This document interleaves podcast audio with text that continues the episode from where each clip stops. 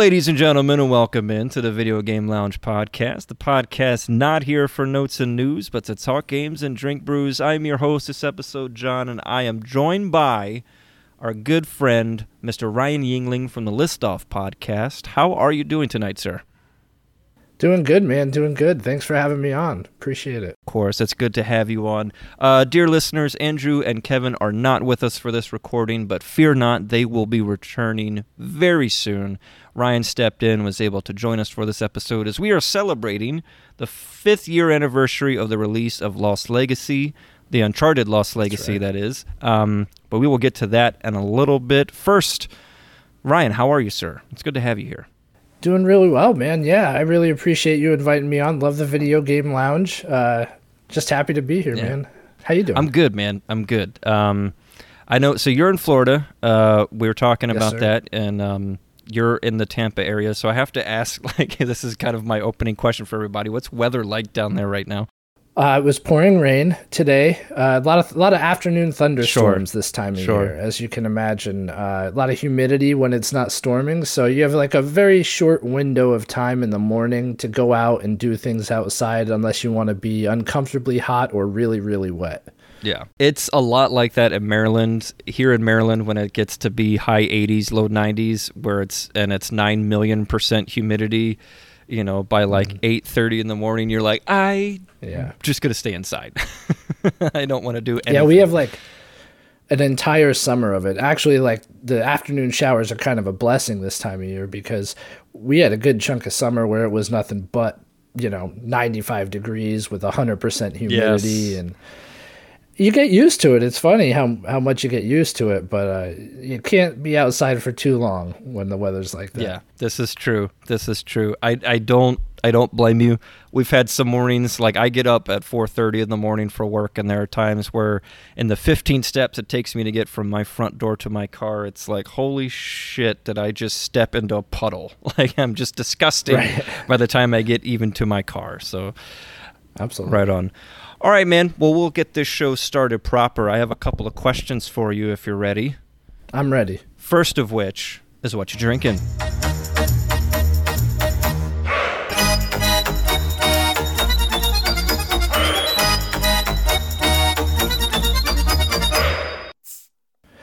So, uh, what I'm drinking is a vintage, a vintage G Fuel. Nice. Uh, from yeah actually it's from this year it's crimson tears it's the uh, it's the elden ring g fuel Nice. i don't know if you can still find this i don't know if it's still available but i went ahead and pre-ordered it and uh, yeah if you want to ha- know a little bit of information about it it has about the same amount of caffeine as a cup of coffee i found this out today. Oh, wow. prior to coming on your show because i knew you know i had to say something Yeah, about it yeah. so I, th- I, I honestly thought it would have been a lot more Uh, I would have thought so but too. it has it has a metric ton of taurine apparently wow. it has a thousand milligrams of taurine so that's probably why i feel so alive right now and i could feel my hairs moving I could even But see them yeah. moving now that you say that. yeah it's uh it's it's t- actually surprisingly tasty i'm not like a big energy drink guy i got this to be a part of another podcast the big drink energy podcast Yes. and i have to go ahead and, and give mikey a shout out here because uh BD. Yeah, it's like the greatest pod. It's like the best podcast name. yes, ever, it right? really is. Shout out to those guys. Uh, yeah, so I went ahead and pre-ordered it so I could go on his show, and it's really the first G Fuel I've ever had, and it tastes surprisingly good. It's not very powdery going down. It's it's actually like pretty impressive. That's really good, man. I dig it. Yeah. I dig it. Yeah. Uh, I know. So we're an audio podcast. My listeners aren't going to be able to see the graphic, but it looked pretty cool. Right. So that's awesome, man.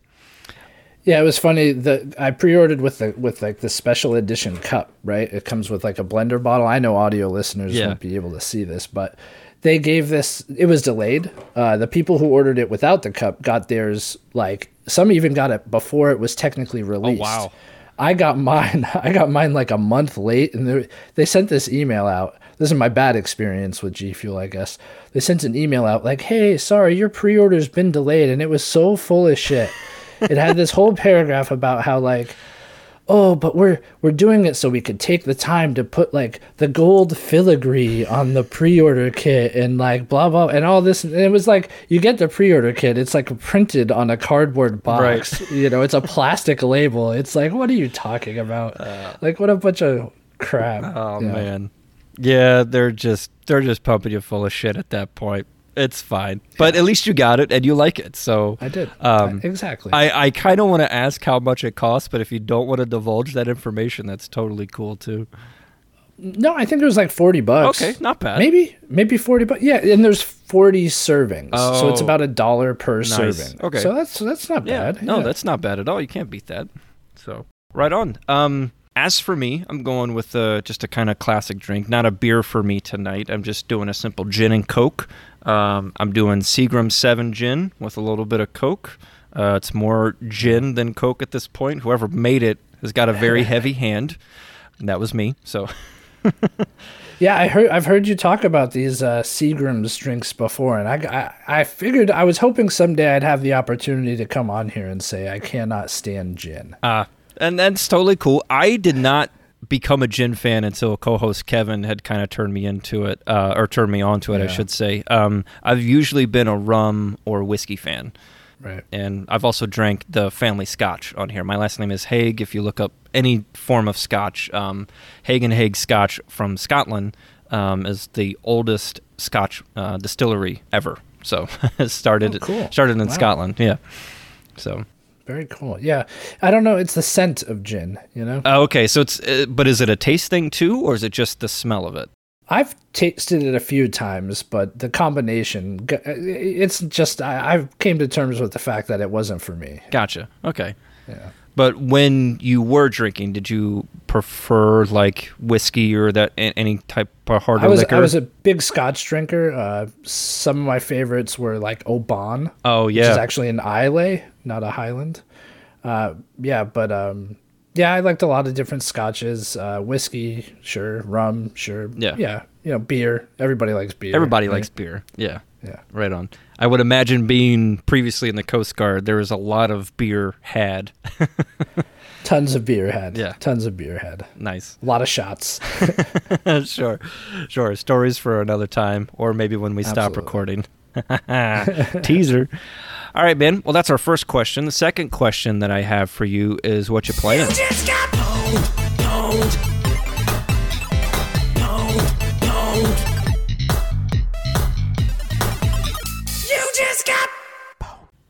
Well, I want to give a special shout out to a game I finished up recently, and that's Nice. Live A Live. Nice. Yeah, I think li- I think everybody who has a Nintendo Switch and an interest in like the 16-bit era of JRPGs owes it to themselves to give this game a shot. Sure. Um, super fun, very experimental, and when you take the things it's doing and consider the fact that it originally came out like 27 years ago, it's pretty mind-blowing that they were attempting that stuff. that's really cool. It is super cool. Uh, I will also say I'm currently playing uh, Horizon Forbidden West pretty much exclusively at this point. I finally picked it up and uh, I haven't really looked back since. I'm probably about 20 hours in at this point, Yeah. and it is. I will say the the I think the most impressive thing is that I really like the way the world is structured. I have a fatigue, a serious fatigue for open world games, but it never feels like a burden Yeah. in this title. And it's gorgeous. It's probably the best looking game I've ever played, and that's it's up there with Demon's Souls levels of gorgeous. Yeah. Uh, yeah, it's just incredible detail, and I find the story very engaging. I'm I'm I'm gonna see it through to the end without a doubt. Like, That's awesome. I'm just I'm I'm hitting my stride right now.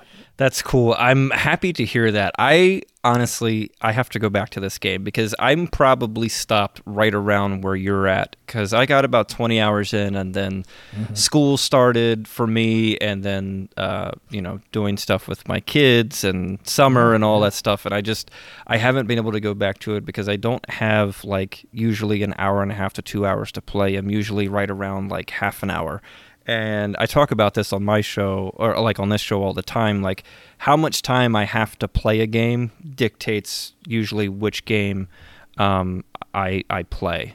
So I need to go back to it but I'm I'm right there with you. I think it's a gorgeous game, and what I like, I think, most about the game, and I've I talked a little bit about this on the episode that I did with the Friendly Neighborhood Gamers, is that I love Aloy's character in this one, and I think I like her more in this game because Yeah.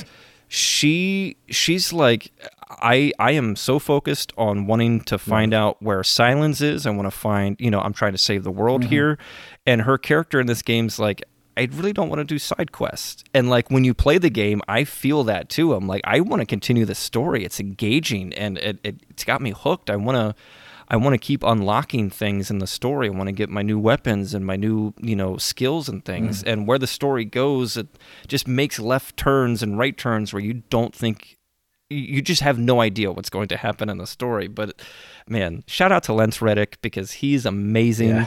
Silence is such a great character. Yeah, I know you like to go on tangents in this show, so here's one for you. Sure. Shout out to Lance Reddick. They should not have canceled the Resident Evil show. I I did not know I was emotionally invested in this show, but apparently it is a hill I will die on. Yes. Uh, and if if I'm here, I might as well say Netflix, like bring this damn show back. dude. Hell yeah. Let's Uh, go. it it was it got panned and people crapped all over it and I think it just became the narrative around the show. Look, it's a big dumb show, but I don't really know if people were expecting something better than that from a Resident Evil show. I sure as hell wasn't. Like it was supposed to be big dumb fun and that's exactly what I got. And I was I, he was great in it. He was He uh, was incredible. Absolutely incredible. Absolutely incredible. I will also say, as far as Horizon Forbidden West goes, uh, I totally understand the time constraint. Like none of those quests happen quickly. If it's No. if you have a half hour to play, it's not exactly the type of game you could pick up and like get something done within that half hour. Yeah, no, it's like that half hour usually is like I'm just hopping on whatever mount I have available and I'm just going from this marker to this marker. right? Right, And that's exactly. That is pretty much it. So that's cool. So Horizon Forbidden West, anything else you've been playing recently? There's a game that lives in the background uh, fairly constantly, and I'd say it's kind of perfect for when you have exactly a half hour to play. Yeah, let's talk about it. Yeah, that game is Vampire Survivors. Hell yeah, let's go. Yeah, man. Yeah, so tell me tell me about your experience with this game. So I got into this game mostly and mainly because of your show. So hearing you and Brian Oh, talk about sick. it, so I was like, man, I'm gonna try this game. And I gotta be honest, at first I was like, man, the kind of old school 8-bit graphics. I was like, I don't know if this really jives with me, but playing the game and literally the first time that I played it, I think I survived for about 12 minutes and I was like this game is insanely good. It's a dungeon crawler, but it's a roguelike. Literally all you do is control your character and then you just pick which power-ups you want. Every time you level up, you just pick what weapons you want and what powers you have available to you. That's it. And then it's just you're trying to survive. And it's so good because every character you unlock has a different starting weapon or ability. Um, and then you have like coffins and things that you can find throughout the levels. And oh my gosh, it's so addicting. And like you said, like l- literally, you're just trying to survive about a half hour every go round, and that's about it. I mean, it's it's so good and so addicting. Yeah, and it's the constant unlocks. You know, y- you feel like you're in a casino when you get those treasure chests, and you- or like you unlock a new character, you find a coffin, and you unlock a new character. It's constantly rewarding you. yeah. Thr- throughout your, the runs you don't survive, throughout the runs you do survive. Yes. You're always getting something as a reward. And I think it's just like that constant, it just takes that part of your brain and stimulates it like endlessly. And it's, it's, Nothing but a good time, and it has like the right sound effects for all that stuff and everything. Every level has its own music, and it's so good. Um, every character is is unique. I I don't know how many characters you have. I think I'm up to like 16 or something. Uh, and I still have the last. I still have a few of the bonus levels, and then the very last level to unlock. But um, man, I'm just having fun. Uh, just going around tr- trying out the different characters. I gotta say, my favorite one. I think I have two favorite characters at this point. My it, it's a tie. It's like a one A one B kind of scenario. So I love Mm-hmm. playing as the I don't know how to pronounce her name, but she's the nun Clarice or whatever Clarisse. Yeah, yeah, And she yeah. starts out with the Santa water, She's Right. amazing because her early levels, everything is like her area of effect is much bigger until you hit level mm-hmm. 5 and she's just amazing. And then I like being the old grumpy guy Poe who starts out with garlic. Garlic in this game is so damn powerful it doesn't make sense, but I love just being able to go through an entire I don't know what you call a group of bats, a school of bats, and just Right, right. murder them all and get all the blue orbs for your experience. Like garlic is so powerful and it's one of my favorite powers. How about you? Really, that's interesting. Yeah, Yeah. I don't I don't think so garlic was when I was first starting I really liked it because it is like good early game stuff. Yeah. But um I tend to like the Bible.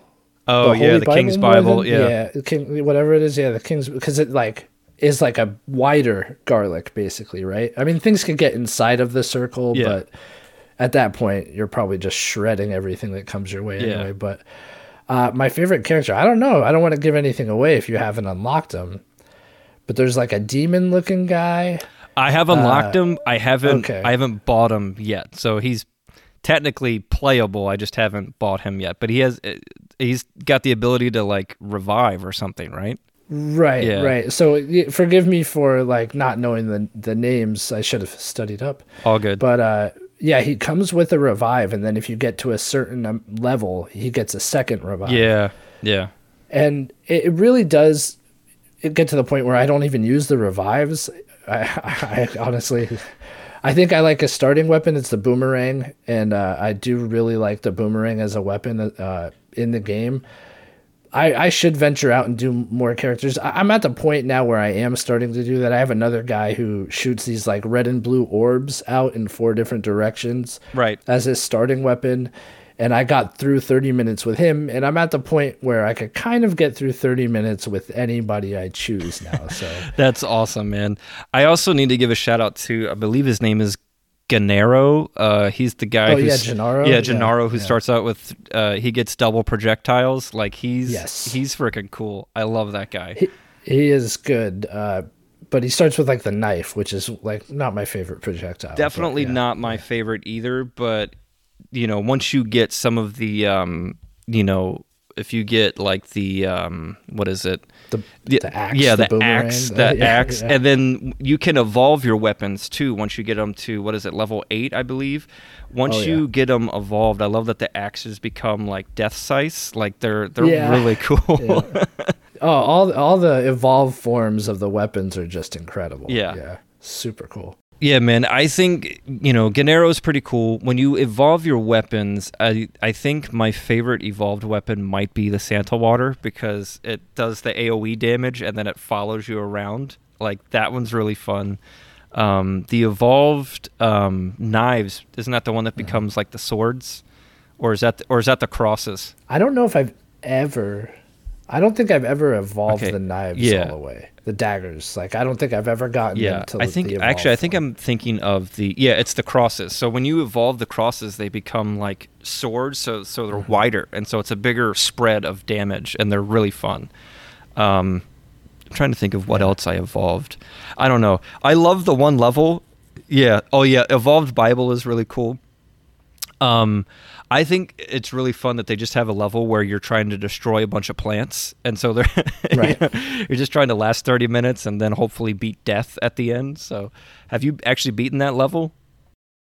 Um, I, I don't. I've been to the plant level. There's a few. Uh, all the bonus stages I think are set up like that. Yeah. it's like oh, there's not really enemies. It's just like go through the environment and take out like the furniture, basically. right? Basically, yeah.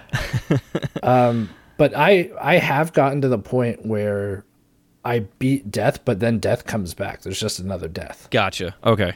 Gotcha. Yeah. Yeah. It's it, ladies and gentlemen, it is a fun game.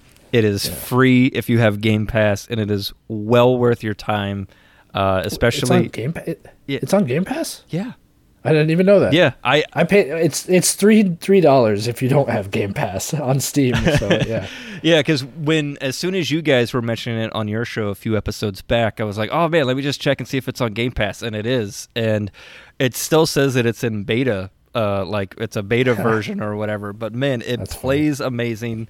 Um, we keep talking about all the different attacks. There's so many uh, characters. I think you start out. What is it, uh, Ryan? It's like four characters, right? And then Yeah, I think like three or four. and then yeah. you just uh, the longer you stay alive in, in certain levels you unlock more characters you have to buy them but then oh we haven't even talked about the upgrades you get money and then you Mm. can upgrade like your strength uh, your speed and uh, your wealth like you start getting like 10% more coins and things like that like the upgrade system is really cool and the best feature correct me if i'm wrong here man but the best feature is you can buy back upgrades and then respend the money somewhere Oh. else like It's awesome. You can respec all your upgrades. Yeah, it's perfect. Yeah, It is yeah. incredible. I actually just recently did that. Uh, I forget what the upgrade was that I spent money on. Um, I think it was. Uh, I think it was for a revive actually, so that like I, I could get a. I could, essentially, my character spawns with a revive, uh, a revive.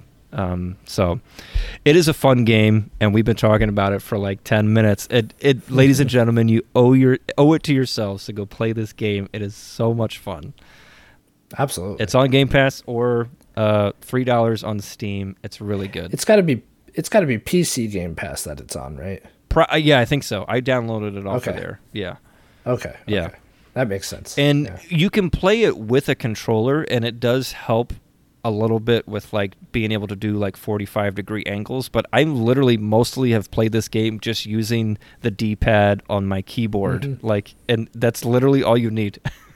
yeah, yeah, it auto fires for you and everything. Yeah. And I mean, I'm telling you, uh, if you pick it up and play it, as soon as you get a treasure chest, you'll you'll see what we're talking about. Yes. You'll just be like, yeah, this game's really really cool. And then I remember Brian, your co-host on your show, talked about like after I think it's every fifth treasure you get the cool music and the really cool graphic that comes up, and you end up every fifth treasure you get like somewhere between three and five random upgrades for your current abilities and weapons. The music's insane. The graphics are really fun. It's it's so good. I can't talk about this game uh, any more highly than what we already have. Like it's just so good. yeah, for sure. It's so For sure. addicting, especially on like the dad schedule that you and I have, like where you just Mm-hmm. maybe have 20 minutes, 30 minutes, you know, you can knock out a run on this game and then, you know, buy some skills and then come back later or the next day and, you know, just try and get further. Um, it is so much fun. So, Ryan, anything else that you want to say about Vampire Survivors? no, man, I think we got it covered. Yeah, I think so. All right, that's going to do it for the What You Playing. Ladies and gentlemen, we're going to get into our topic here. We have a great one for you. We're celebrating five years, the anniversary of the release of Uncharted Lost Legacy, which, if you're wondering what that game is, this is a story continuation from Uncharted 4 A Thief's End. And it stars Chloe Frazer and Nadine Ross, characters from the Uncharted universe that are really good. They team up and they go out on this this adventure throughout the country of India. And if you haven't played this game, Ryan, you can back me up here. It is well worth your time. A lot of people said no to this game simply because it didn't have Nathan Drake. And that is a wrong assessment and wrong opinion. I'm telling you right now, this game is worth your time. What do you think, Ryan? Yeah, no, I totally agree with you, John. Like, definitely the wrong assessment there. I, I actually didn't play it for the first 4.8 years of it being in existence. Uh, and now that didn't have anything to do with Nathan Drake n- not being in it. It was just because it was like, it's so funny. I don't believe in a time to value ratio as far as games go, but it was, you know, it was a $40 game or whatever. And I was like, at the time I was playing other things. I just got through Uncharted 4. I was like, you know, I I'm, I don't know if I need a, more Uncharted right now. And then, you know, you get more and more people saying, "Hey, like Lost Legacy is probably the best Uncharted." And I listened to that for 4 years of people saying that, and it just it was never the right time for me to play it. And I was always waiting. I'm like, "Oh, this is going to be a PS Plus game. It's going to be available for free like at some point." And it never did get there. Yeah. It never did. Uh, not while I had it. Yeah, the mainline titles were on PS Plus, but not Lost Legacy, I don't think. Right, and then they did the whole uh, Uncharted Legacy of Thieves collection, Yep, for PS5. Yeah, and I I was not going to buy it just for Lost Legacy. You know, like I've played through all the Uncharted games, every single one of them. So I wasn't going to pull the trigger just to play the one new one that I hadn't experienced. Yeah. And I'm so glad I held out because it is now available on PlayStation Plus Extra, Yeah. the extra tier. So I ended up finally getting it for the price point I wanted. I should have just spent forty dollars on it years ago because Sure. the game is phenomenal. it's phenomenal. It's so good. Yes, it is Uh, really good. Yeah. Yeah. So I have a little story that I want to share about my first experience with this game. So I actually got Hmm. to play it the weekend that it released back in 2017.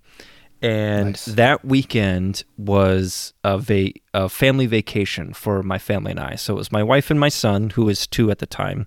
We had my sister and her husband and her son, and then my aunt and uncle, who are kind of like aunt, mom, uncle, dad. And we had this really nice house that was out on the water, not too far from here. And we had the first day of this weekend, my wife and my aunt, they went out and did some girl stuff. They, you know, they went shopping, got, you know, their mani pedi and all that stuff. And I was at home watching my son and my nephew. And I told them, like, look, you guys can go do this, but when you come back, I want the same amount of time for me to just be downstairs. Because this house had a theater room that had wall to wall like leather recliner seats that each had their own remote control that had uh, like massage like uh, like uh, like you could get a massage with it you could adjust settings Wow. for that you could adjust like your recline level like it was insane Yeah. and then opposite you was speakers you had speakers on the wall behind you too so it had surround sound speakers and That's then crazy. uh, and each corner in front of you, you had just racks and racks of video games and DVDs. And the deal was you brought your own system. And then there was a separate switch opposite you on the wall. And I was like, I wonder what this button is. This button brings down a 90 inch projector screen. So I hook up my PS4 and I was like, let's fucking go. So I hook up my Yeah. PS4 and I put this game in, and I got to play the first two and a half, three hours of this game on a 90 inch projector screen. And oh my God, dude, it was the most surreal video game experience I think I've ever had playing this game with surround sound. Theater reclining chair and just the biggest screen I've ever played on in my life, and it blew me away. Just it being a Naughty Dog game, I'm a huge Naughty Dog Yeah. fan. I'm a huge Uncharted fan. Like I was immediately engrossed in this story, and I ended up staying up late every night during my family vacation to finish this game. And I started on a Friday, and I was done by the time we left Sunday. like Wow. I just blew through this game, and I played most of it. Like I think I played about ninety percent of it on this big ass projector screen. That's incredible, man. What an opportunity. Yeah. Like to have an experience like that with and the way the game starts too, it's so yeah. you know, edge of your seat. and Yeah. There's so many you know, it's a Naughty Dog game. It's a Naughty Dog Uncharted game. So you know there's those big action set pieces and like oh, it, I can only imagine in like getting to play it in a movie, a private movie theater. Basically, Yeah, I mean, that's I was on my own, so like I was just geeking out and nerding out and kind of like metaphorically jizzing my pants as as a Right, nerd. right. But like, oh my god, bro, I'm telling you, it was so much fun, and I'm glad that I got to have that experience. Um, so yeah, that's my little story about the intro to this game, and I can remember just about everything about it. I've gone back and played through it um, twice since then. I'm still very familiar with the game. I love this game. You mentioned that you had had people telling you that this might be the best game in the series. If I had known you back then, I would probably be one of those people. I'm of the mind that says I think each Uncharted game gets better and improves upon the previous one. And yes, I'm saying that 3 improves upon 2 and 4 improves upon 3 and then this game improves upon 4. We'll get into a list in just a little bit here people about our favorite things about this game, but I'm just going to say right now I love this game and you need if you are an Uncharted fan, please go play this game. After you play Vampire Survivors, but please go play this game. I would probably prioritize Lost Legacy over Vampire Survivors personally. Yeah, personally, sure. because I, I'm in the same camp after playing it. This is undoubtedly my favorite Uncharted. Nice. game. I mean, yeah. I, I- don't know if I'd be in the same camp as you as each title progressively got better. Yeah. I, th- I I did enjoy three, but I do think it was a slight step back. It, it- Sure. but I also like four. You know, um, I loved four. Four was gorgeous, but Yeah. this was the this was like a a better version of the gorgeousness of four. Yes. because four to me suffered pacing issues. Like it was it was a longer game than it had to be. I think. I would agree. so I, I, yeah. I'm, I'm a big fan of Uncharted. I'm a huge fan of Naughty Dog. Uh, I do have a favorite Naughty Dog series that's not Uncharted, but John probably knows that. Oh yeah, and I'm right there with you, brother. Like Last of Us is a great series, and as you say on your show about Last of Us Part Two, haters be damned. It's a great game, That's right. and it's a masterpiece. So go Yeah, go play that 100%. too. But yeah, I, I do enjoy every single Uncharted game. Just because I say I don't think they progressively got better, it doesn't mean that they're not all great Yeah. games. Because they are. They are. They are all fantastic games. So that's our just precursor to what we're going to be talking about. Ladies and gentlemen, as a ode to the List Off podcast, of which Ryan is a co host on, what they do on their episodes is they pick a topic and they list things that they like or maybe even dislike about a topic. And so we're going to do that here. We're going to list five things that we like about Lost Legacy. And as Ryan and his co host Brian do on their show, we're actually going to do six things because number six is actually an honorable mention. We make up the rules as we go here. It's totally fine. So, Ryan, let's get into our list, shall we? Let's do it. All right, man. Start us off with your honorable mention, your number six for your favorite thing about Uncharted Lost Legacy. All right, my my number six, my honorable mention. I, you know, for the longest time on our show, I said my runner up, which is Yeah. I said it. I had like a good, I a good remember ten this, episode yeah. stint where I was saying runner up, and I was like, That's not right. I'm an idiot because it, that's it's not my number Yeah. two. Uh, so here's my honorable mention. Uh, it's the pseudo open world setting of the first part of the game. The uh, open field, I think, is the term that a lot of developers like to use now. Uh, you could just tell it was a prototype for many of the Last of Us Part Two areas. I think it's definitely a direction that Naughty Dog wants to head Yeah. in. And to me, this was the first time you saw it work because they did it in Uncharted. They 4. did, There yeah. were areas where they did it in Uncharted 4, but it, it didn't work as much because it didn't seem as though there was enough to discover in the Uncharted 4. I, w- I would agree. Yeah. And you also just didn't seem to spend a lot of time there. It wasn't a good chunk of the game where you were in these open field environments, right? When you think about when you're all riding around in the Jeep in Uncharted mm-hmm. 4, it's it's a section of the game, but it's not a prolonged section of the game. It's not a a good chunk of the game. Whereas for almost the first half of the game, and it could be much longer than that if you decide to explore every nook and This is true. Yeah. they have that open field and it, i like that they did dynamic things with how it changes Mm-hmm. uh I, do we have to say spoiler alert for Lost Legacy? Sure. Like, if you're listening to this, Yeah. you should probably. You, you should have played yeah, you should have here. played the game by now. But yeah, we'll go ahead and say spoiler alert, we're going to do a lot of stuff with story, gameplay, everything. So, yeah. Right. So you have that moment where, uh, you know, Nadine and Chloe have a bit of a falling out. Yeah. And then you have to go after, and it's stormy and raining, and the environment's actually changed at that Yeah. point because you've you've unlocked things in the environment, and like, it's it's really cool that you get to spend, you know, three to four hours in this one single area, and that area changes as you go through it. I, I just thought that was really a great implementation Yeah. of, of this. And it's something I'd like to see from more games where the focus on having an open world doesn't have to be that it's huge. Right.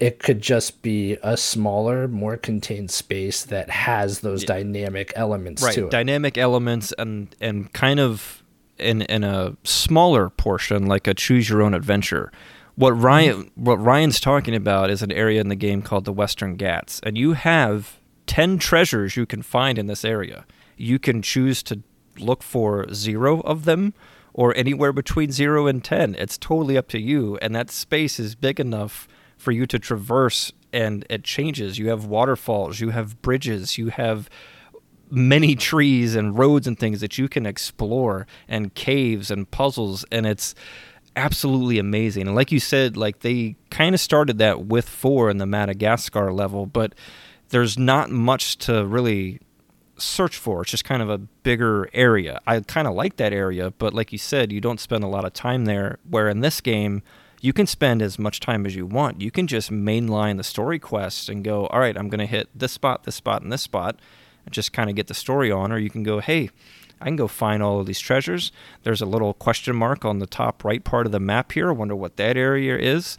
By the way, you should go find out what that area is. Um, it's well worth it. And it, I love the kind of choose your own adventure aspect that comes with that. So if that's your number six, I can't wait to hear the other five, man. That's awesome. I, I, I, I think it's good you brought up the map because that's the best thing is that they give you these points like this is where you need to go this is where you can go and it's Yeah. all so well laid out for you that you're right it is a choose your own adventure you could approach it in whatever order you want you could go wherever you want and do those things but it's never confusing as to where to go and that's important And what's cool is that map kind of aspect of this also translated over into the next game that they made, which is Last of Us Part 2, because you have that section in Seattle where Ellie has the map and she's riding around with Dina on horseback and she's marking things out, and the map and how it's uh, implemented into the game is the mm-hmm. exact same here. This was like the kind of starting point for that, and it's so well done. I absolutely love it. So, all right, I'll get into my. Uh, I was about to say runner up too. Got that in my head. So my um, my number six here didn't make the the top five, but um, one of the things that I'm go- I'm going to bring up visuals and how this game looks a little bit later on in my list, but I want to draw attention to a certain aspect of this that I really really like. So Ryan, I wanted to ask you if you noticed that anytime that Chloe has to pull out her camera and take a picture, did you ever recognize the spots in the map, like in the game world, where you had to do that? Did you notice anything flying or pointing you in that direction? no no i can't say i did now i i'm gonna feel stupid about it aren't i No, I- if you notice any time where it, it prompts Chloe to pull out her phone and take a picture of whether it's one of the fortresses or the little girl at the beginning in the plaza, there's dragonflies. It's usually two or three dragonflies that are kind of gold or yellow colored because it, Naughty Dog likes to use yellow to pinpoint things in the world that are Right, right. interactable, you know, things to climb or where to go. And they did that in this game with little dragonflies. So if you look closely enough, especially when you come originally into the Western Ghats, there'll be just a couple dragonflies flying around, and that's where Chloe needs to stand to take a picture. So I just love that they took something that could physically be in the world and go, hey, here's just the tiniest little hint where you can use Chloe's phone and it takes awesome, really cool pictures. You take, I don't know, probably a dozen pictures throughout the course of the game for just uh, story related things.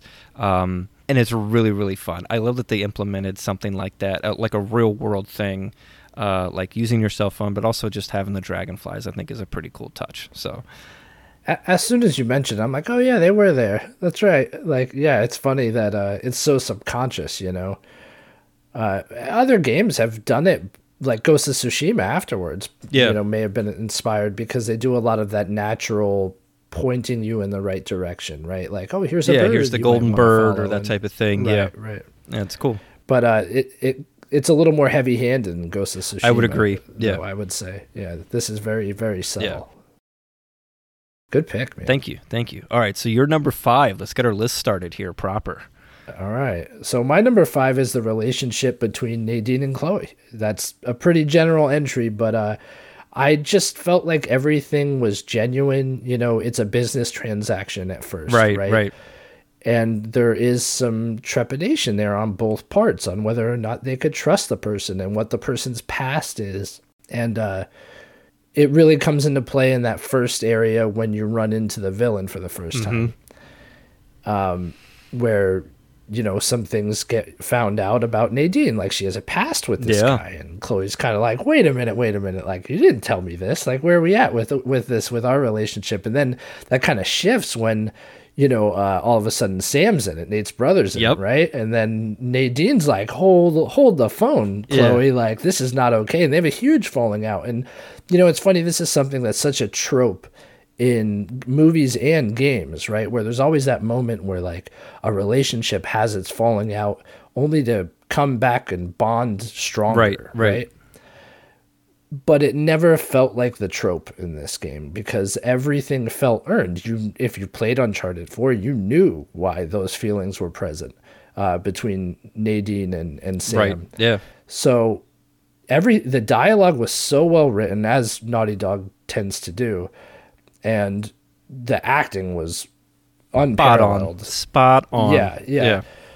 So just to see their relationship with each other, their banter with each other, and the growth and the way that relationship shifts to eventually end with like genuine concern and care for the other person, it felt really earned, and it felt like in this short amount of time you were playing the game, you were a part of this and like it just felt good by the end of it. Like yeah these guys like they're buddies now. Yeah. like this is i feel tight. Like we're tight dude. We're cool. We're besties you know? Like it was cool yeah man. i i'm glad that you you mentioned that. Um it is it is a natural progression they it, it is very trepidatious like you said at the beginning and then throughout the course of the game and things that happen within the story whether it's asav who is the bad guy in this or Right. the appearance of samuel drake the brother from uh, uncharted 4 kind of coming in and you know, you know why Nadine and Sam already have, you know, a contentious relationship because of the events of the last game.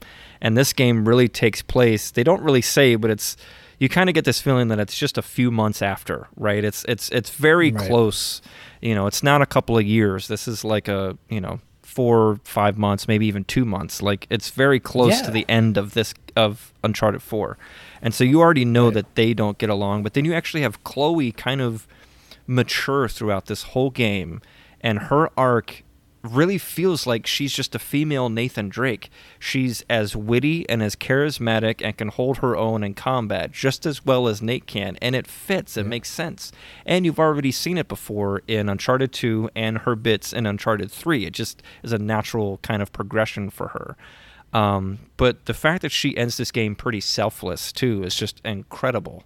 She she's a very well written character. I'm glad glad that's your number five. It's a good pick. I also like how they got into the whole Nadine and Shoreline thing, like the continuation of that dynamic, Yeah. right? And what happened, like what happened with her and her her Yeah. company, and you kind of get some back, some a- additional story with Yeah. that. I love that they kind of gave that general or sergeant or whatever he was a name because he was a nameless guy in Uncharted 4. But I was like, okay, that's kind of like one hiccup that the game has. It's like, oh, okay, I didn't know that that guy had a name, but okay. Right. Uh, that's cool, man. Um, my number five, and this is just just a huge shout out to Naughty Dog and how they are able to integrate these really sweet and cool moments in the midst of chaos of whatever game it is. Like The Last of Us, you have the really cool giraffe scene with Joel and Ellie, right? And in this game, you get a couple of scenes that just kind of take you out of like the blood and bullets kind of aspect of this game. And you have these two hmm. really sweet scenes. The first of which is you don't know this, but Nadine really likes monkeys. And you have this spot on the map where you can go find this kind of little like monkey den. And there's a treasure in there. So if you're, you know, trophy hunting, you want to go in there. And this, the, the prize that you get helps you finding future treasures. But you have this really cute scene play out with Nadine and the monkeys. And then later on, after, you know, we've already alluded to the falling out between Nadine and Chloe, after that falling out, you have a very sweet scene that happens with a mom elephant. You end up riding the elephant, and then you reunite her, uh, uh, reunite her with her family, and then you get to take a picture with the elephant. How cool is that? Only Naughty Dog could pull something off like that and go, yeah, this makes sense in this world. It makes sense in this time period. You need this moment to kind of, you know, kind of repair this relationship, and they do it by this elephant kind of thing. It's you, you help save the elephant, and then you get to ride her, and it's um, it's just amazing. It's the only Naughty Dog I think could pull off something like this, and it just makes sense in the world. So that's my number five is monkeys and elephants. Yeah. It's really sweet how they implement these things. It, it definitely is. I'm glad I got to see the monkey scene because you could miss it. You can could totally that whole miss, it. Yeah. but it lends to additional dialogue when Nadine and Chloe do have that falling out. There's a point where they're like supposed to be angry at each other and they see more monkeys and Chloe says, "Hey, look, monkeys." Like almost like, "Yeah, I know we're mad at each other, but like check it Yeah. out." It- like I know you like monkeys now. yeah, Like yeah. right? There's Like, a payoff. Yeah, right. It adds that like also that dynamic to their relationship where it's like, yeah, I know we're mad, but like I still like you. yeah. You know. Yeah. Yeah. That's very good. Great pick. Appreciate it. All right, so you're number four. Yes, sir. My number four is uh, the countless vistas. So there you go with your golden dragonflies. Yeah, man.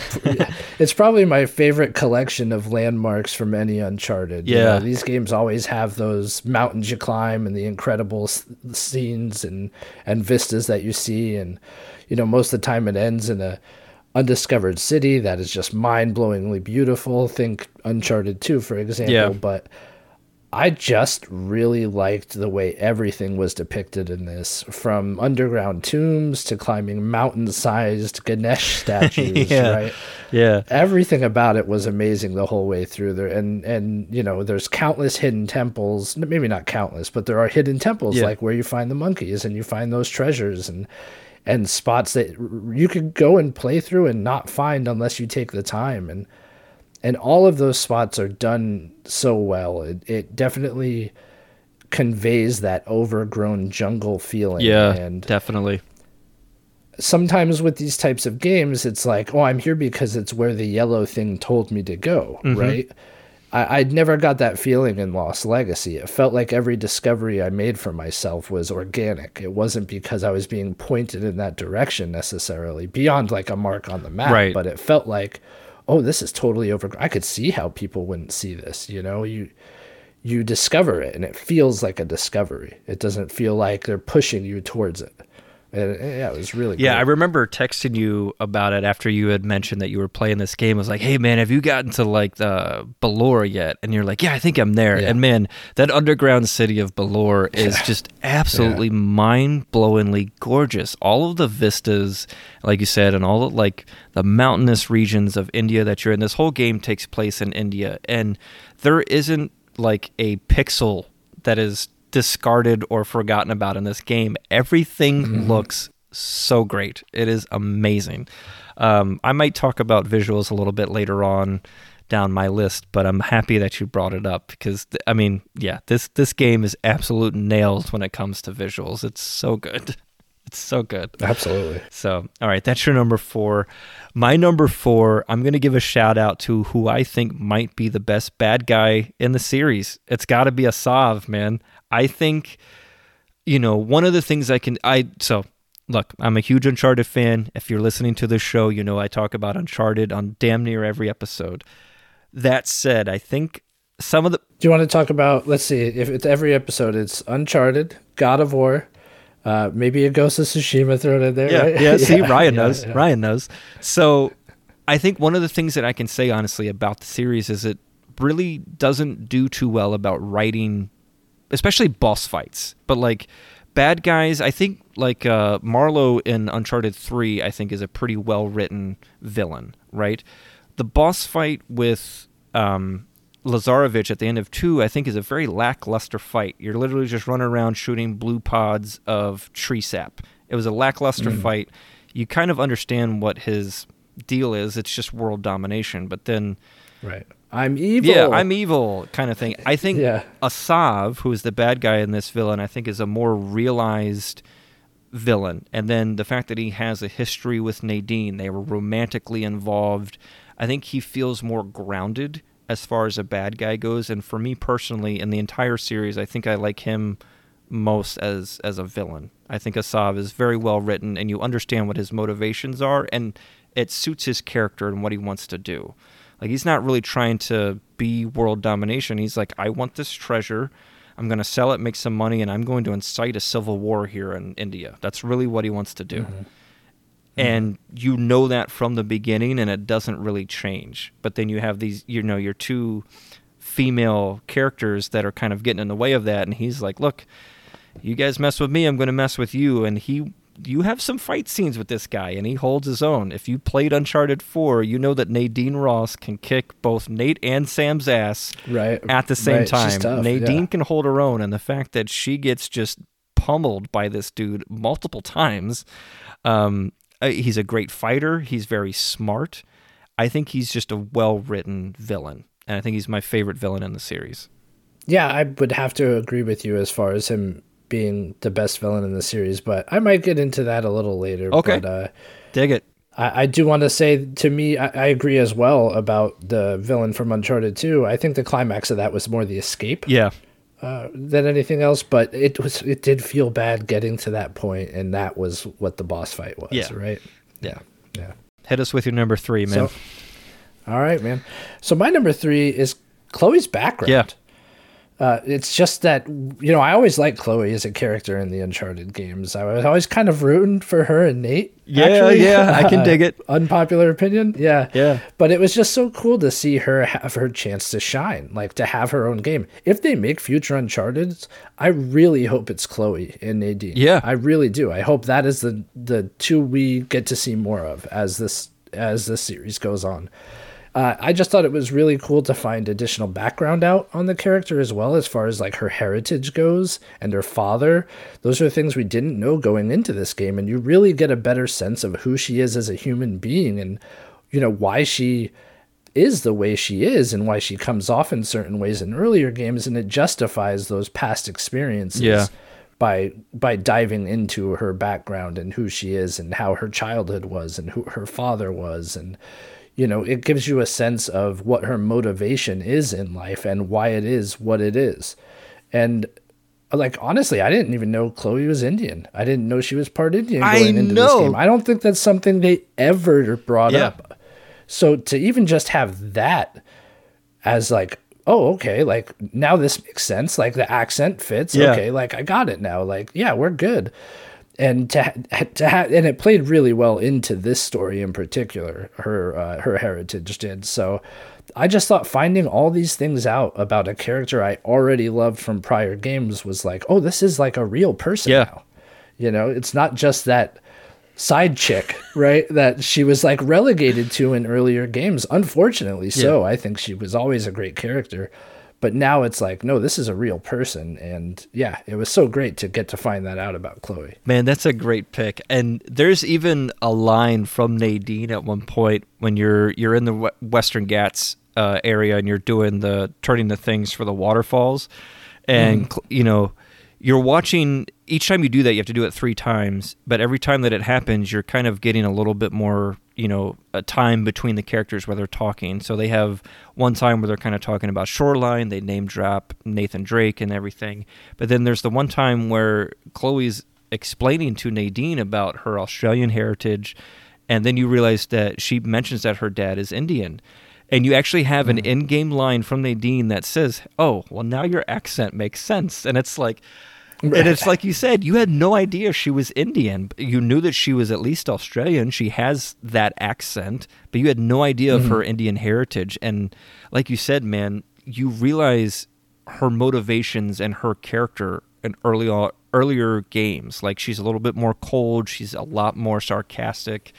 But you realize why throughout the story of this game. And spoiler alert, she changes a little bit by the end. Like she has a full character arc with this. I agree with you. I would love to see more Nadine and Chloe if they did like a, a sequel to this game. I would love to see Cutter come back because I love Cutter. He was one of my favorite characters from three, and it's it's Yeah. him and Chloe kind of maybe sort of kind of are together. Who knows? Um, but I too, for a little bit, was rooting for Chloe and Nate to be together. But I do love Elena. I think it's the right relationship. Um, but it's probably healthy for for the healthier for both of them right to not be together yeah So, man, that's a great pick. I love that pick. Yeah, Chloe is the star of this show, but she she's so perfectly written in this game. I can't state that enough. It's it's a great pick, man. thanks i appreciate that So, number 3 for me is this is where I'm inserting my visuals. And so that means I got two things better than this, but don't let that fool you, ladies and gentlemen. This game is absolutely gorgeous. I think at the time that this game came out in 2017, I think I remember playing it. This came out after Horizon Zero Dawn, and Horizon Zero Dawn at the time of launch, especially on my PS4 Pro, looked amazeballs. It was incredible. And then this game comes out, and in typical Naughty Dog fashion, I mentioned earlier in my story, I played this on a 90-inch projector screen. This game is phenomenal. And I think even now, like so you played the the PS5 game, I right you know, I don't have a PS5. I don't think they're available in Maryland. I've not seen one out in the wild. So, okay, I'm going to help you out here. I'm going to help you out here. You need to sign up to get emails for PlayStation Directs because they've been that's the way most of the consoles come out and now they're at a point this is from play you buy them directly from PlayStation if you're Sure. interested. I don't Yeah, know. yeah. But if even if the listeners are wanting to know, um, they now have it to the point where they're available for hours after the direct goes live. Okay. So when I got mine, there was a whole queue that you had to enter, and they pulled people randomly from the queue, and I just happened to be lucky enough to get one. nice. But if as soon as they go live from PlayStation Direct, you they're like you could just get on there and, and purchase one. So I might have to do that.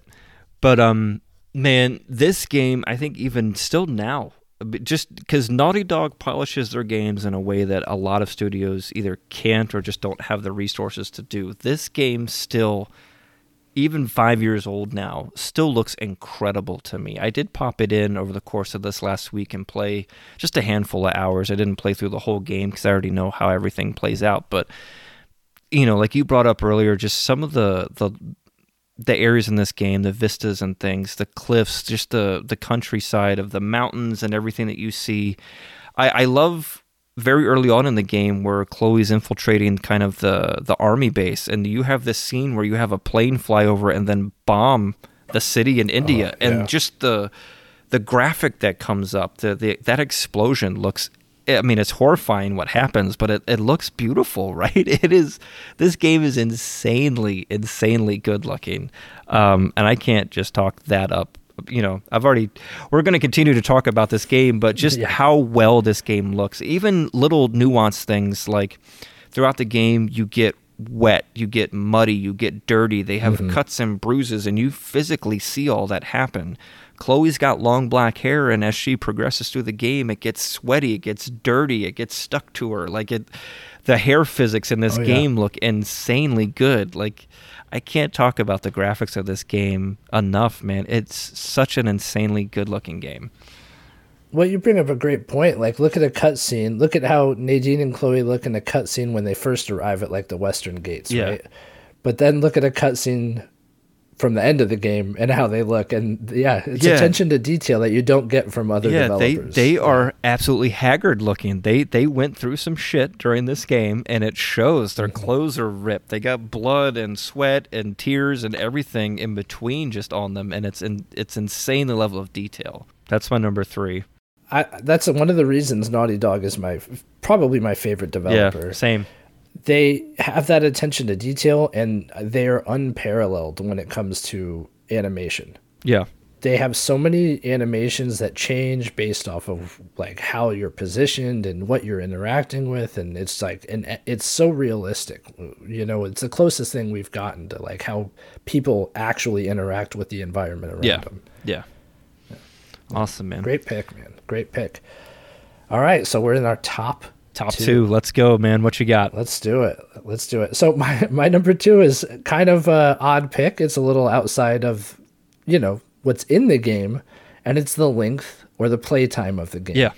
This it, this is super high on my list because I have, as you know, a child, and uh, as and like we mentioned with Vampire Survivors, you don't always have a lot of time to play video games, and I have come to terms with the fact that you know I alluded to not having like a value to time ratio that's nonsense to me. I, I think i would gladly pay 60 70 bucks for a game that is 8 to 10 hours but doesn't suffer any patient pacing issues and is just awesome the, the whole way through and that's exactly what i got with lost legacy Yeah. luckily i didn't have to pay that sort of money for it because it's on playstation plus extra Yeah. but this is like the sweet spot it's the magic zone it's that ideal length of game and as much as i'm loving horizon forbidden west like yeah it, it it's it also doesn't have a lot of pacing issues yet so Yeah. that's a big reason i don't really mind the length so far but i am mainlining that story. Sure. like i am not messing around with side quests. I'm not discovering cities none of that. So when i get a game like lost legacy that just is tight a tight experience well written everything about it just sings and it never lets up for those eight to ten hours psh, give me a hundred games to play like that. I will i love it. So you may or may not have spoiled what my number one is, because so my, my number one was going to be phase. No, dude, totally cool. I, I knew that we would probably have some sort of overlap, but I'll, I'll go Right, I'll go right, more into course. mine when we get to number ones. But dude, I wholeheartedly agree with you. Um, this game's pacing, I think, is the reason why I would say that this might be the best Uncharted game because it's a little bit longer than the original Uncharted, Drake's Fortune is, but the pacing is so well paced in this game. You have so much action. You have sequences where you're in the Jeep and you're exploring, but then you also have sequences where you're in the Jeep trying to get away from people. You have a train sequence very similar to that of Uncharted 2. You have moments like I mentioned about the monkeys and the elephants uh, earlier. You have um, a moment where Chloe breaks down crying because she realizes her dad had been to this one of these lost cities and she has a moment where she's like holy shit like my dad was here. You have these breaks in, in combat and story that are so well placed where you feel like man okay we just did we just killed like 20 bad guys and then we have this emotional scene. Now let's go kill 30 more bad guys. Now we're going to go do some puzzle solving. We're going to go find a treasure and then we're going to it, like everything feels like it's in its right place. But you also have the mm-hmm. ability to kind of pick and choose how much of what you want to get like you can just kind of mainline the story and kind of forget about some of the puzzles and, and treasures and things but the pacing in this game is just top notch so Absolutely. yeah, man. I'm glad that's your number two.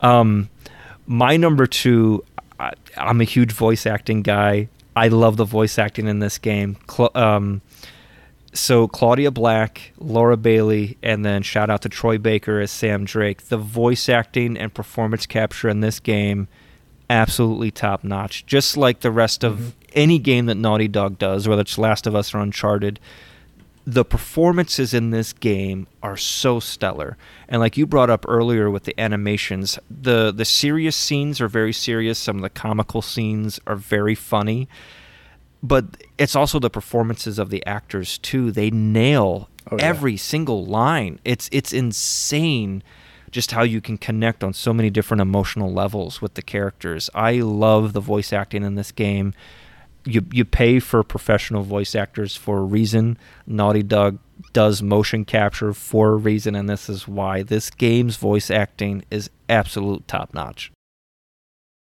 I 100% agree with you. I think uh, Usman Ali is the voice actor for Asav. Yeah, and he, shout out to him. He is incredible. Special mention Yeah. to him. Yeah, absolutely.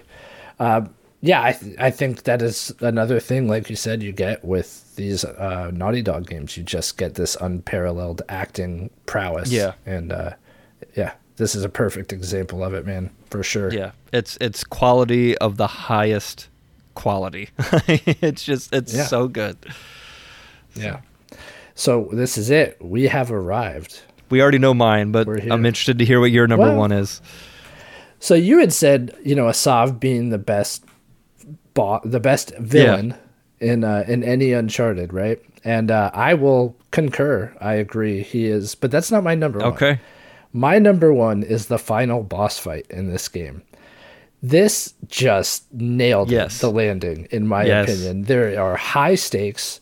You know, you want to add like even more p- potential peril. Let's have it on a train. The bridge is out. There's a bomb on board. Yes. Like, it's not just about beating the guy up, Yeah. right? And uh, the whole uh, adventure from the back of the train to the front takes you to the top of the train, takes you in the train, takes you outside the train, takes you hanging from Yeah. the train. And it is edge of your seat exciting the whole way to finally get to where the bomb is and who's waiting for Yeah. you. The biggest bastard in all of India, right? Asav, dude. Yep. And uh, I swear, it's funny because games do this thing where sometimes it feels button mashy. It very easily could have felt this way Yeah, with, with yeah. this fight scene. It very easily could have felt like press X, press square, you know, press triangle. Like, so it could have easily felt like just a QTE, right? But it didn't. It was the tension, it was what was at stake, everything building up to that and to have these it, they did it so well it was like cap and bucky fighting iron man in civil war Yeah. right when it's you and nadine taking him out and like Chloe's in there and you're getting your shots in, and then he knocks you down, and the way the camera moves, like following Chloe to the ground. Yeah. And you could see Nadine in the background, like getting her shots in, but taking more than she's giving. So you're like, oh, like shit, like I gotta get up, I gotta get up, I gotta help her. Like she's she's gonna get beat up. And you get back up, and then you start like double teaming him, like landing shots on him, hitting him in the gut, and, and then you do like a flying knee. And the whole time I'm like pressing the buttons, I'm like, just like fuck yeah, like kill kill him, you know, like as I'm playing, right? My wife was on the couch next to me and I'm just like, get him, like get this dude. And I swear it's so funny because like not a lot of games can have that Yeah. effect on you, right? But like, oh, I wanted this dude dead Yeah. by the end of it. And like it was such a satisfying moment and the way that fight is choreographed and like filmed filmed you know the way the camera's used the way it's directed oh it was so intense and so rewarding and so like emotionally important that it just felt so damn good to put that dude down Oh my gosh, dude. th- yes, it is a perfect boss fight. And really, that whole sequence takes about an hour of time between the time that you are chasing the train on your Jeep. You mm-hmm. get on the train. If you're treasure hunting and you want to find your little treasures, there's treasures to find. You're making your way through the train. Like you said, there's points where, you know, the, the bridge, you know, they got a gets mm-hmm. blown out. There's also a bomb at, at the front of it. Asav's waiting for you. You and, and Nadine are fighting bad guys back and forth. There's a point in that boss fight where it's just you versus Asav. Nadine's knocked out, so it's like you're one v oneing a dude that you can't beat unless Nadine's with you. And you know, I'm and i think like as you're fighting him in that moment you're like the character is going like nadine Yeah. like i'm like i need you yeah, dude. like Yeah. seriously, like get up. What are you doing?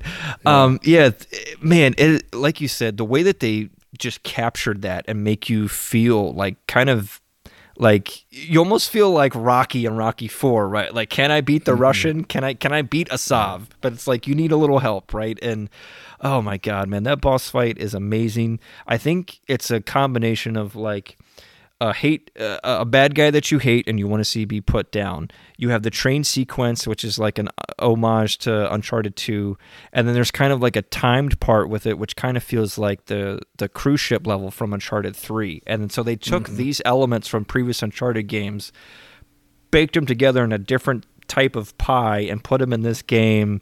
And oh my god, man, that last boss fight is incredible. It's well worth your time in this game. yeah. Yeah, that's a great pick. now let's go get a pizza For real. and that's how the game ends.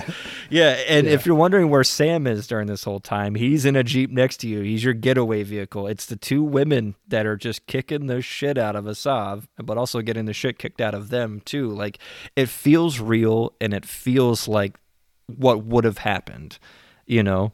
And then you kind of get like the the bad German from uh, Indiana Jones: The Last Crusade moment. Not to spoil it, but the the you know train kind of goes over the track and explodes. So That's you know right. we don't see a body, but Asav. Oh, he's toast. Asav, He's toast. He gone. He gone. yeah Um, for sure for yeah, sure man, that's a that's a great pick, great number one. Um, you know, so my number one, um, you had already mentioned previously, which was your number two. It's just the pacing of this game. It is moments of nonstop action, but then also just the sweet moments, like I talked about earlier. I think this game really shows what Naughty Dog was able to learn from all of the games previous, and really put them together in just an absolutely solid game. And I love that they, you know, they marked this game down from a regular price, like you mentioned earlier. It's a forty. It was a forty dollar game at launch, and man, it is just the perfect recipe of a game. You want comedy? It's got some comedy. You want action? It's got plenty of it. You want incredible set pieces? It's got it. You want some gunplay? It's got it. You want some some parts where you can sneak up on guys and just break their neck or you even have moments where you get the James Bond silence pistol and you can just shoot guys mm-hmm. like you have everything as far as gameplay goes in this game. Oh, and yes, by the way, your grappling hook comes back which which was introduced in Uncharted 4s and you and mm-hmm. Nadine have them and it's very well implemented. You can use that in combat too, where you can kind of just like swing around and from tree to tree or, or grappling points on buildings and things. Like, man, the the pacing in this game is just top notch. I think this was Naughty Dog going, "Hey, here's everything we've learned, and here's here's a perfect just 12 hour game." And Yeah. you know, yeah, that's I can't really say more about it than that. Hey, it's hard to argue with that. That was my number two and your number one. Yeah, so. I think between the two of us, it's it's up there. Yeah, man, a good good call on your number one. I definitely got to say that boss fight is top notch. It's so good, so good. Yeah. Thanks. So, ladies and gentlemen, that's our list of our top five, really top six, like favorite things. Um, Ryan, I have to ask you though. So now that we've mentioned what we like about the game, was there anything that was like something you that didn't jive with you that you were like, yeah, maybe I'd change this or anything like that? Was there something you didn't like? And it's probably hard to think of something, but I mean, not really. Yeah. I, I think uh, it does. The, you know, you mentioned you could use the uh, grappling hook, right, to get around these arenas where you fight enemies. And I guess the one thing that Un- Uncharted always kind of does is telegraph when that'll be. It's like, oh, here you're coming across structures. Yeah. And grappling points. This is going to be like a, a little arena where you are going to fight bad guys. And I will say, in general, I think I think they nailed what they were trying to do with this and Uncharted 4. I think they nailed in The Last of Us Part 2. Just something about the combat in that feels better. It feels a little less loose, a little Yeah. more precise, a little easier to control. And it's not that the combat's bad in this, but just something about the combat in, uh, to, for me, all Uncharted games, it just never feels as good as it should. sure. Uh, it's all there, all the elements that you'd want, like you said, stealth, everything else is there, but it just always feels a little sloppy. Yeah. Right. Um, and these are very minor gripes. I mean, Yeah. I've confessed my love for this game for the last hour, Yeah. right? So, uh, but I will say that's probably my main complaint. Uh, I do think they got it right with The Last of Us Part 2. So if they do make another Uncharted, I really can't t- wait to see if it takes some of those uh, gameplay elements and incorporates them into this this setting. But yeah, it's all very minor stuff. All in all, this game is Yeah. is well worth any anybody's time. I think for me, it, uh, this game is so damn good that I just want more of it. So I'm Right. hoping that you know, out of the three projects that Naughty Dog's currently working on, that maybe there's a sequel or some sort of form of DLC or something for this story because I just want more. Like. I, I just want to be back into this world. I want to see what Chloe and Nadine's next adventure is. What's the next, you know, uh, treasure that they're going to find. Like, there's an in-game conversation between Chloe and Nadine where Nadine asks Chloe, like, "Hey, so where have you been?" And Chloe goes, "Well, I've never been to the states because everything that I'm looking for is usually hundreds of years old. I'd love to see her like." Maybe there's some sort of in-game boss that got some sort of treasure from ancient Europe or China, Japan, some one of these places, and has like brought it into the states, and then she comes and makes her way through New York or L.A. or something, and then you know, kind of have like a globe-trotting adventure, you know, that you see in some of the Ooh. like other Uncharted games. Like, I would love to see a continuation of these of these Yeah. guys. So What about a sequel that's like National Treasure, where it deals with like American history? Wouldn't that be hell something? yeah, that'd be that would be cool, right? Have, yeah, have two immigrant women, Right? like doing Yeah, that'd be cool. Yeah, cool. doing a national treasure style thing. Yeah, man, that would be cool. Um, yeah, that's really kind of my only complaint is that there's just not more of it. I'd love to see more of this world, and I, you know, see a continuation of these characters. Even have Sam in there too, because Sam Mm-hmm. and Nadine kind of I wouldn't really. I guess yeah, sure. They kind of bury the hatchet.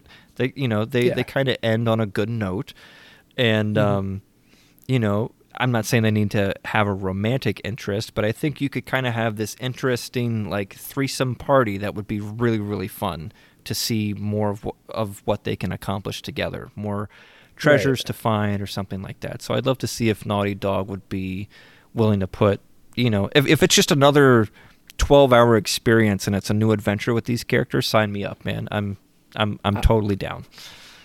I 100% agree with you. I'm not waiting for PlayStation Plus Extra if they do that. I'll probably be there day one. now. for sure. for sure. Um, all right, man. As we come to a close here, I just want to give you some time to kind of talk about your show a little bit, List Off. So, um, you are a co-host on that, along with your co-host Brian. So, just tell us a little bit about List Off, and you can kind of tell us, you know, kind of how you guys got started and what your show's about, all of that good stuff. Sure. Yeah. Well, uh, Brian is a friend of mine. We've been friends for only a little bit longer than the show has existed, actually. Sure. Maybe a, a year or so longer than we've been on the air. So a lot of our friendship has grown through the nice. show, which is great. I feel like he's my best buddy. But uh, yeah, we do every week, we do new episodes and we do top 10 lists, top five if we have a guest, sometimes top three if the guests are in, if there are two of them. Yeah. But uh, we just pick different topics. They could range from best soundtracks to best hairstyles to, you know, comic book superheroes who deserve a video game. We do all sorts of different topics, and we just go from the bottom up, uh, ten through one, and rank uh, rank these ideas we have, or or rank different games based off of the topic. And yeah, we we do it every week. We we try to have a good time with it, man. I, I I think we I think we succeed, but I'm kind of biased. Sure. But uh, yeah, yeah, you can find us wherever we wherever you get your podcasts. Yeah. We're out there. I out there. I highly and heartily recommend List Off Podcast to be able to join you guys um, a little bit sometimes on on Twitch, but also I also do listen to your show. You guys have a great show. No, I mean, who doesn't like a good list? So, um, right. I, I recently listened to uh, what was it the the top ten. Uh, favorite mini games uh, in video games, which yeah. was really fun episode. Go check that one out. It's a really good time. Brian's a great dude. Also, Ryan is a great dude too. So well, they thanks, they, they, have a lot of fun. Um, so any uh, like future plans? Like, do you want to sometimes you know? Do you have any plans to kind of maybe you know move away a little bit from just doing lists and kind of have other episode types planned or anything like that? Or is that a little bit too big of a peek behind the curtain? no, no, not at all. I mean, I'll I'll tell you sure. about anything, man. Uh, we've talked about it. We've talked about it for two years now, and we still haven't moved away from video games. So I, I think we're pretty firmly a video game podcast. Sure. We we do have topic ideas that have to do with movies. It's the one other field we've thought about venturing in. I, I mean, I could probably do comic books and music, but Brian said, like, I don't know how many lists I can make out of those. So we did end up coming to terms with, like, well, if we venture outside of video games, it would probably be for movie lists as well. But yeah. I, I think we're pretty cemented as a video game podcast after a little over two years of it now. And I mean, if you look at our our backlog of upcoming lists, we probably have about 40 to 50 lined up at nice. the moment. So we're not la- we're not which is surprising. Sometimes like I'm surprised we're still able to come up with fresh list ideas after 2 years of doing it, yeah, you know, especially being weekly you, too. So, yeah. Right. Yeah, you, would think you'd run out of topics, yeah. but uh luckily we do have a Discord so people can suggest episodes on there and we had quite a few suggestions lately, so that's like really helps out with uh, with the uh, list ideas. That's awesome. That's awesome. Yeah, I I can't wait to listen to more of your guys' content. You guys really do put out good stuff, and I, I do genuinely enjoy uh, your show. Uh, hope to be on at some point. So, Thanks, um, of course, you will be yeah. on. Yeah, it's just uh, so Brian is going on paternity leave. We will have pre-recorded episodes for when that happens, nice. but. Uh, we're kind of booked to the point where we're comfortable yeah. with his with the due date, you know. yeah. Uh, but as soon as he comes back, man, you're top of the list, dude. Appreciate sure. it. That's awesome, man. So um, I will have links to the List Off podcast in the description below. Please do go check them out. They're a really good podcast. Um, I man, I can't thank you enough for being on this sh- this show and talking about really one of my favorite games of all time. Honestly, like probably top 10 overall. I mean, most of the Uncharted's are in my top 10, but I'm a Sony Pony fanboy, so, you know, it's all good. So it's hard it's hard not to be. They make such good first They really games. do. Naughty Dog is one of the best if not the. So, um, brother, I can't thank you enough for being on my show. Really do appreciate it. This was a good time. Please do go check out List Off Podcast. They're a great show. Um, Ryan, thanks again. Anything you want to say before we head out? Yeah, absolutely. I want to say thank you I'm honored to be here, man, and Appreciate thank you so much for think- thinking of us and inviting us on. Uh, sorry, Brian couldn't make it, but he's kind of limited to our show as he preps for said baby. Sure. So, uh, but definitely appreciate the invite, man. I'm I'm honored. Appreciate it, man. Yeah, man. Happy to have you here, and definitely don't think it'll be the last time we get to do something together. So, all right, ladies and gentlemen, thank you guys so much for tuning into this episode of the Video Game Lounge. Please do go check out List Off Podcast. Andrew and Kevin will be returning very soon. Appreciate you, love you, and we'll catch you on the next episode. See ya. Bye.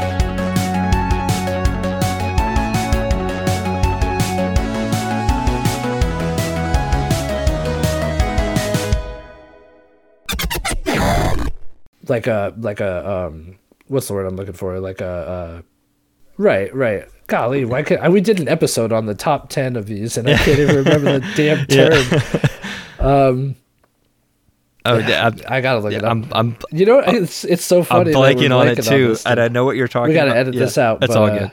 Quick time event. Jesus Christ. Yeah. QTEs. So- there we go.